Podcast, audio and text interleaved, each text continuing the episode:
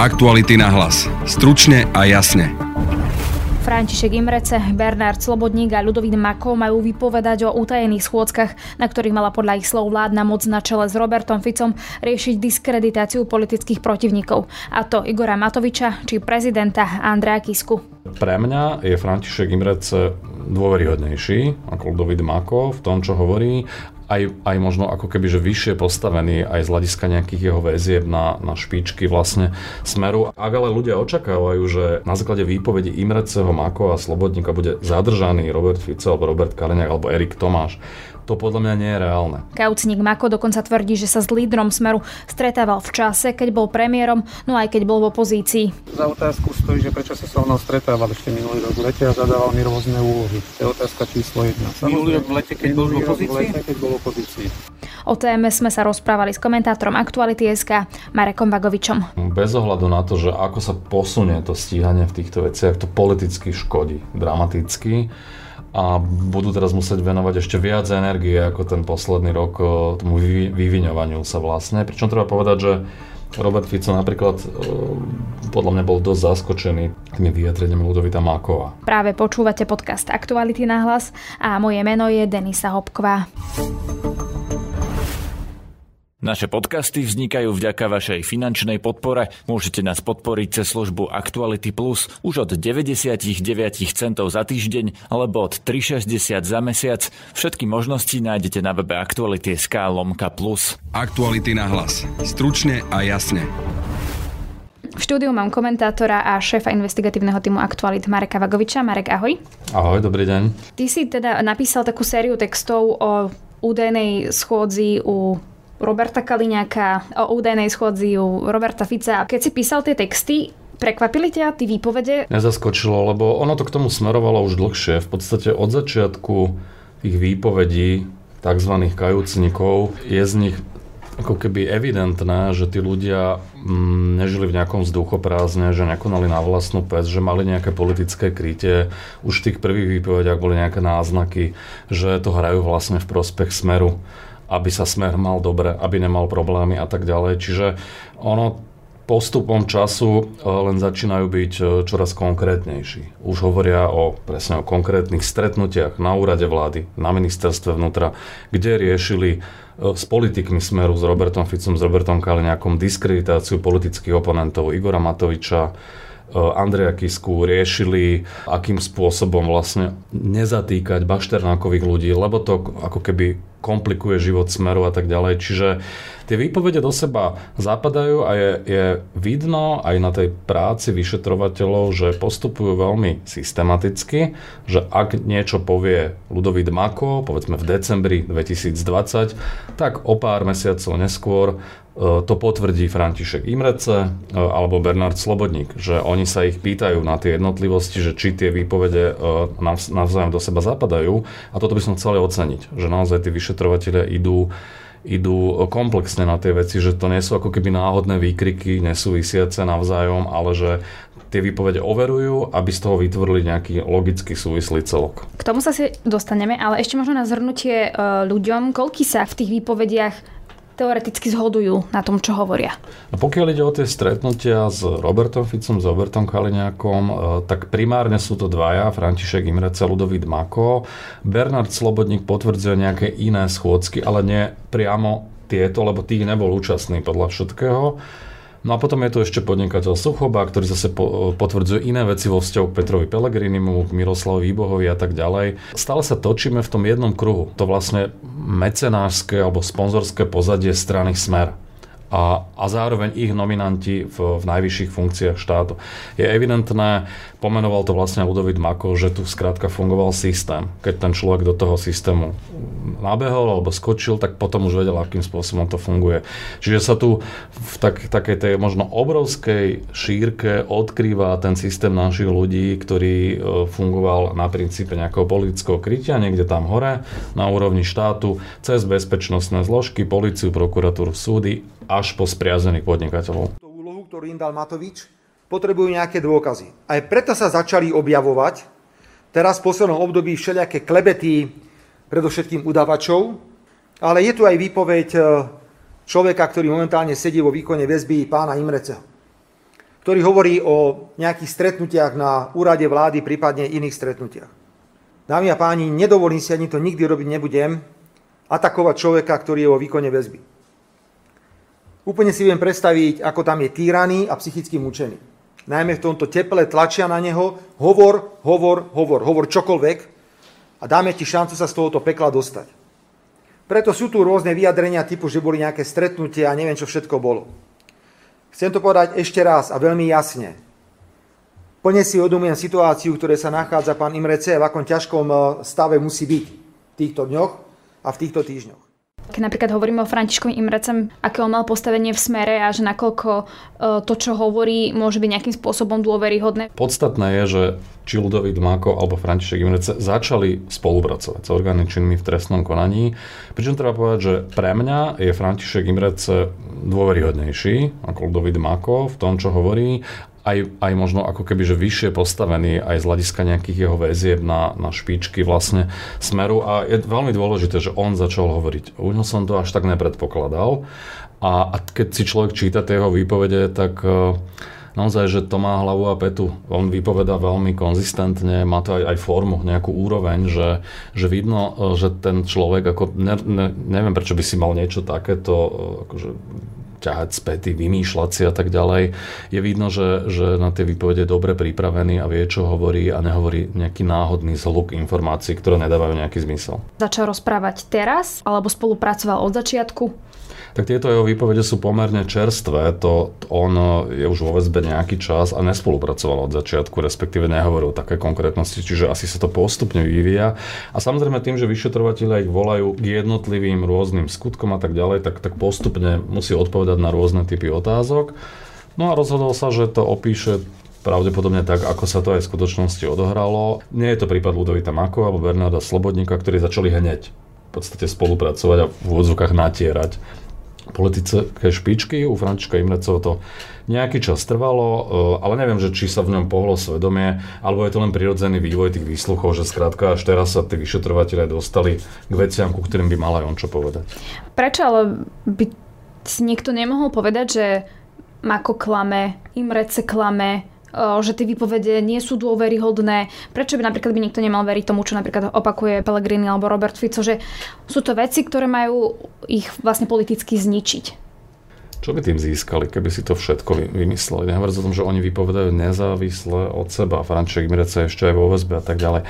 Oni hrajú o to, aby mali čím nižší trest, aby vyviazli s lepšími podmienkami so všetkých tých skutkov, z ktorých sú podozriví a obvinení a keby sa preukázalo, že jednoducho si tieto veci vymýšľali, že sú nedôveryhodní, no tak ani im by to nepomohlo. Čiže možno, že v nejakých detailoch sa môžu míliť, v nejakých dátumoch, nemusí tam všetko úplne presne sedieť, keď sa budeme hrať so slovíčkami, ale opis tých, tých skutkov, tých stretnutí, tak ako to hovoria v tých výpovediach, dáva logický zmysel a potvrdil to aj ďalší vývoj.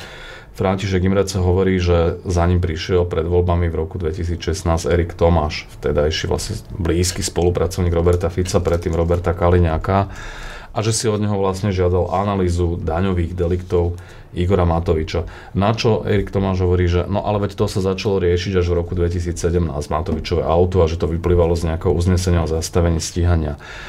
A, áno, ale zároveň platí aj to, čo hovorí Imrece, že jednoducho Robert Fico to využíval v volebnej kampani 2016. Tieto informácie, to hovorí Imrece, a to sa dá aj dohľadať spätne.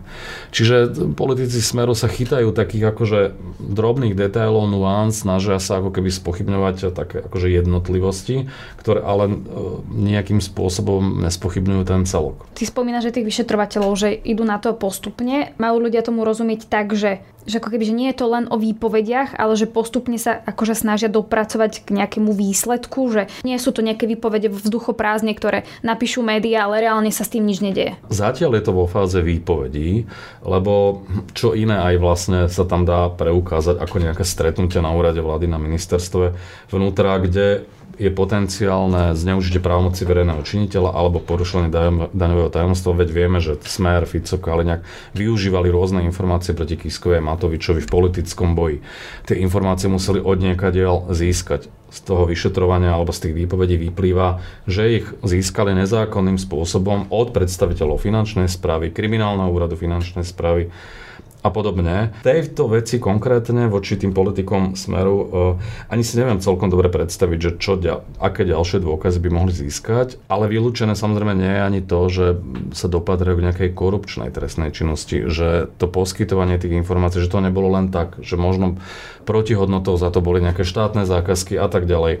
Uh, vieme, že, že tu bola tendencia nezadržať bašternákových ľudí. Takisto, takisto nevieme, že do akej miery politici Smeru v tom neboli nejak priamo možno zainteresovaní, aj finančne. Toto všetko by mohlo preukázať ďalšie vyšetrovanie. Ak ale ľudia očakávajú, že na základe výpovedi Imreceho, Makova a Slobodníka bude zadržaný Robert Fico alebo Robert Kaliňák alebo Erik Tomáš, to podľa mňa nie je reálne. Ten charakter toho skutku, tej možnej trestnej činnosti z toho ako keby nevyplýva niečo také, že nejaká, nejaká veľká akcia, aká by tu nastala. Horšie to má podľa mňa e, Peter Pellegrini, ktorý je podozrievaný z prijatia veľkého úplatku a, a tam, ak e, tí vyšetrovateľia budú dôslední, tak e, myslím si, že jemu re, skôr hrozí nejaké, nejaké zadržanie alebo zatknutie, lebo je to závažnejší typ trestnej činnosti. Pánovi Imrecemu môžem veľmi otvorene a jasne a pravdivo povedať, že nič také, o čom vo svojej údajnej výpovedi rozpráva, a to viem len úrivky z médií, ja som výpoveď nevidel, sa nikdy nestalo. Od pána Imreceho ani od nikoho iného v tejto krajine som nikdy za nič nepožadoval žiadnu výhodu, žiadnu finančnú odmenu, žiadnu motiváciu ani nič iné. Vždy som si plnil svoju prácu poctivo, tak ako som si ju poctivo praco- robiť mal, na všetkých postoch, ktoré som v tejto krajine zastával. Vnímam tu jeho výpoveď a únik naozaj ako nástroj politického boja, riadený boj Igora Matoviča s cieľom pošpiniť predstaviteľa opozície, v tomto prípade s cieľom pošpiniť predsedu najsilnejšej opozičnej strany. A ja naozaj ešte raz poviem, netuším, na základe čoho pán Imrece vypovedá údajne tak, ako vypovedá. A ja pevne verím, že sa ukáže, že prečo tak hovorí, kto ho k tomu naviedol, alebo k tomu to kázal.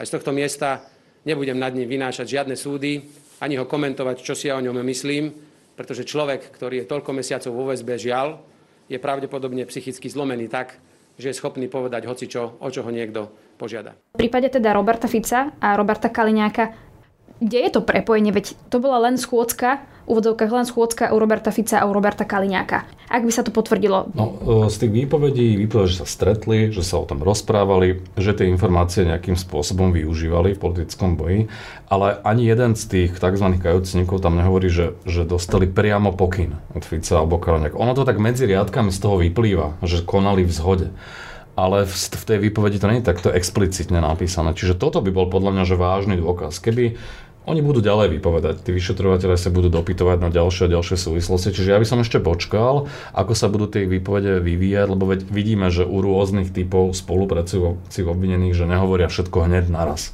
ale postupne objasňujú niektoré veci. Čiže ak tam sa podarí preukázať, že tam bol priamo pokyn, tak vtedy už môžu mať naozaj že reálny problém aj Fico a Kaliňák. A čo sa týka Pelegriniho, tak samozrejme vyšetrovateľia by mali uh, nielen to potvrdiť ďalšou nejakou výpovedou, ale aj preukázať tok peňazí, ale ja si myslím, že je nereálne očakávať, že mu to skončí len na účte. Na druhej strane vieme, že v minulosti vysvetloval svoj nadštandardný byt v Bratislave, no tak by sa mohli pozrieť aj na tie majetkové pomery a pokúsiť sa preukázať tú možnú korupciu aj iným spôsobom.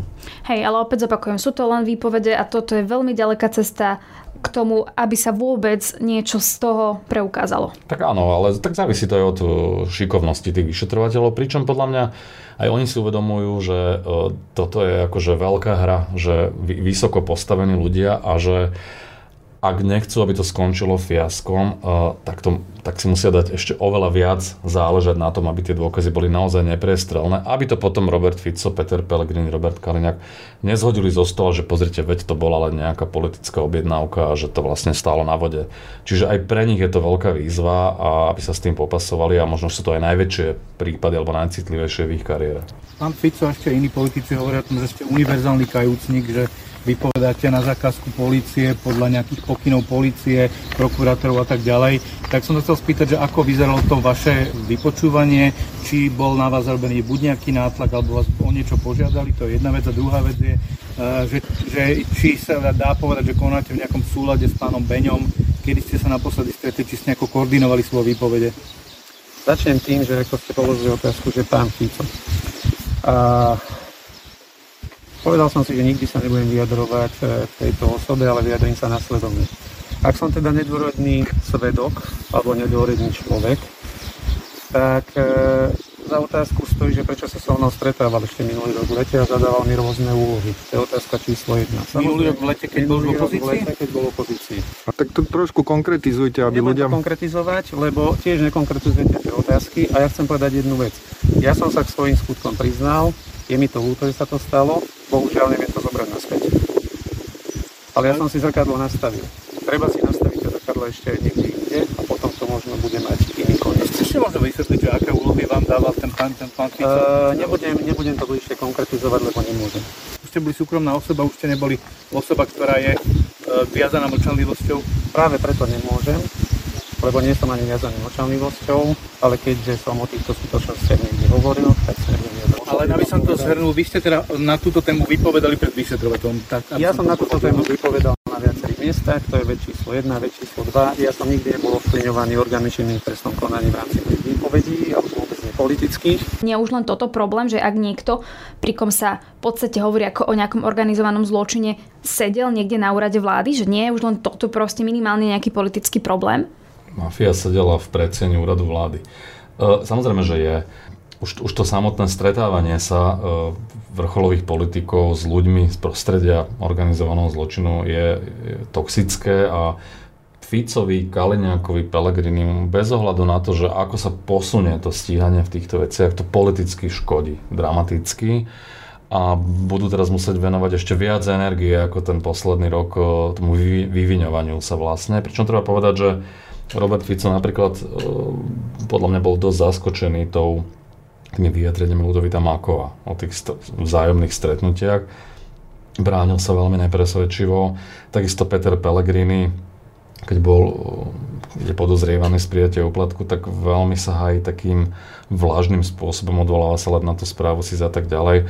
Pričom ale treba povedať, že Fico to bude mať trošku jednoduchšie, lebo on už mierí iba alebo cieľ iba na antisystém a tam jemu by prešla asi aj vražda v priamom prenose. Pelegrini to má ťažšie, je rozkročený do široka, zbiera voličov naprieč spektrom, čiže tí voliči budú asi citlivejší na niektoré veci, čiže môže mu to aj viac škodiť. Ale obidvom ako takým aj tým stranám, no určite im to nebude pridávať na dôveryhodnosti. A už len to, že namiesto vlastnej agendy, ktorú máte nejakú sociálnu, ekonomickú a tak ďalej, a očkovanie a podobne, musíte riešiť prioritne samých seba, ako odčerpáva veľa energie a proste uberá z dôveryhodnosti, to je jasné. Ešte taká záverečná otázka, ty si teda napísal vlastnou hlavou 1, vlastnou hlavou 2, kde teda píšeš o Ficovi a Smere. Asi teda vieš možno lepšie ako ľudia, že ako tá strana funguje. Čo sa podľa teba teda deje tieto dni, keď vychádzajú tieto texty na Somračnej? No podľa mňa je tam veľká nervozita. Rozmýšľajú nad stratégiou, akú zvoliť, do aké miery sa vyjadrovať k jednotlivým výpovediam e, tých kajúcnikov, e, akým spôsobom ich ako keby charakterizovať, o kom hovoriť ako o politickom väzňovi, o kom nie. To vidno aj na, na prípade Františka Imreceho, že Fico na neho nevyštartoval tak ako na iných, lebo si uvedomuje, že František Imrece je veľmi vysoko postavený a že nechce si ho asi pohnevať. Hovoril v štýle chudák Fero v tej celé a že je tam teplo a že určite len ho tlačia a tak ďalej, že sa ho v zásade ako keby zastával a rozumel jeho pohnutkom vypovedať.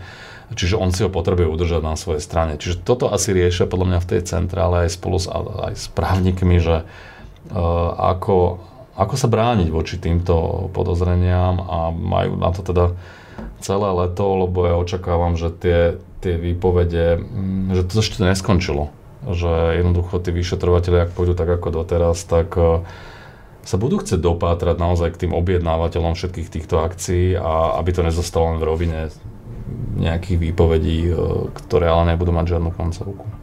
Od začiatku júla naše podcasty prešli na letný režim, na aký ste zvyknutí z minulého leta a aj z vianočných prázdnin. Nebudú vychádzať dva dané podcasty, teda ranný podcast Ráno na hlas a večerný podcast Aktuality na hlas, ale namiesto nich bude vo všetkých našich kanáloch jeden denný podcast. Na dnešnom podcaste spolupracoval Adam Oleš a Marek Vagovič. Pekný zvyšok dňa želá Denisa Hopková.